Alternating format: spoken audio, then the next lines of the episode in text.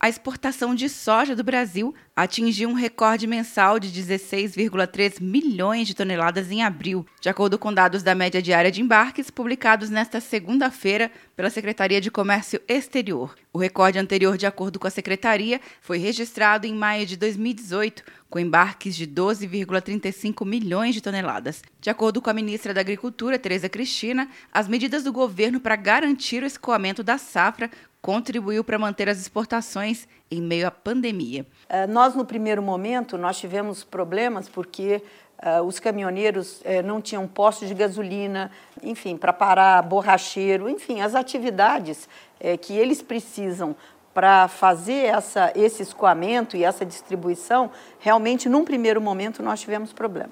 Mas foi rapidamente resolvido, foram feitos protocolos. A soja é o principal produto de exportação do país e, segundo avaliações do USDA, Departamento de Agricultura dos Estados Unidos, mais de 126 milhões de toneladas do grão terão sido colhidas no Brasil no final da temporada 2019-2020, que termina em agosto. São 7,6% a mais que na safra anterior.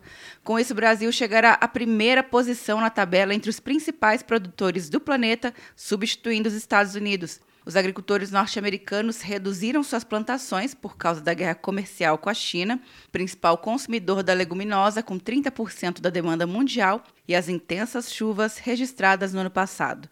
Quer um ano sem mensalidade para passar direto em pedágios e estacionamentos? Peça Veloy agora e dê tchau para as filas. Você ativa a tag, adiciona veículos, controla tudo pelo aplicativo e não paga mensalidade por um ano. É por tempo limitado. Não perca. Veloy. Piscou, passou. De Brasília, Luciana Castro.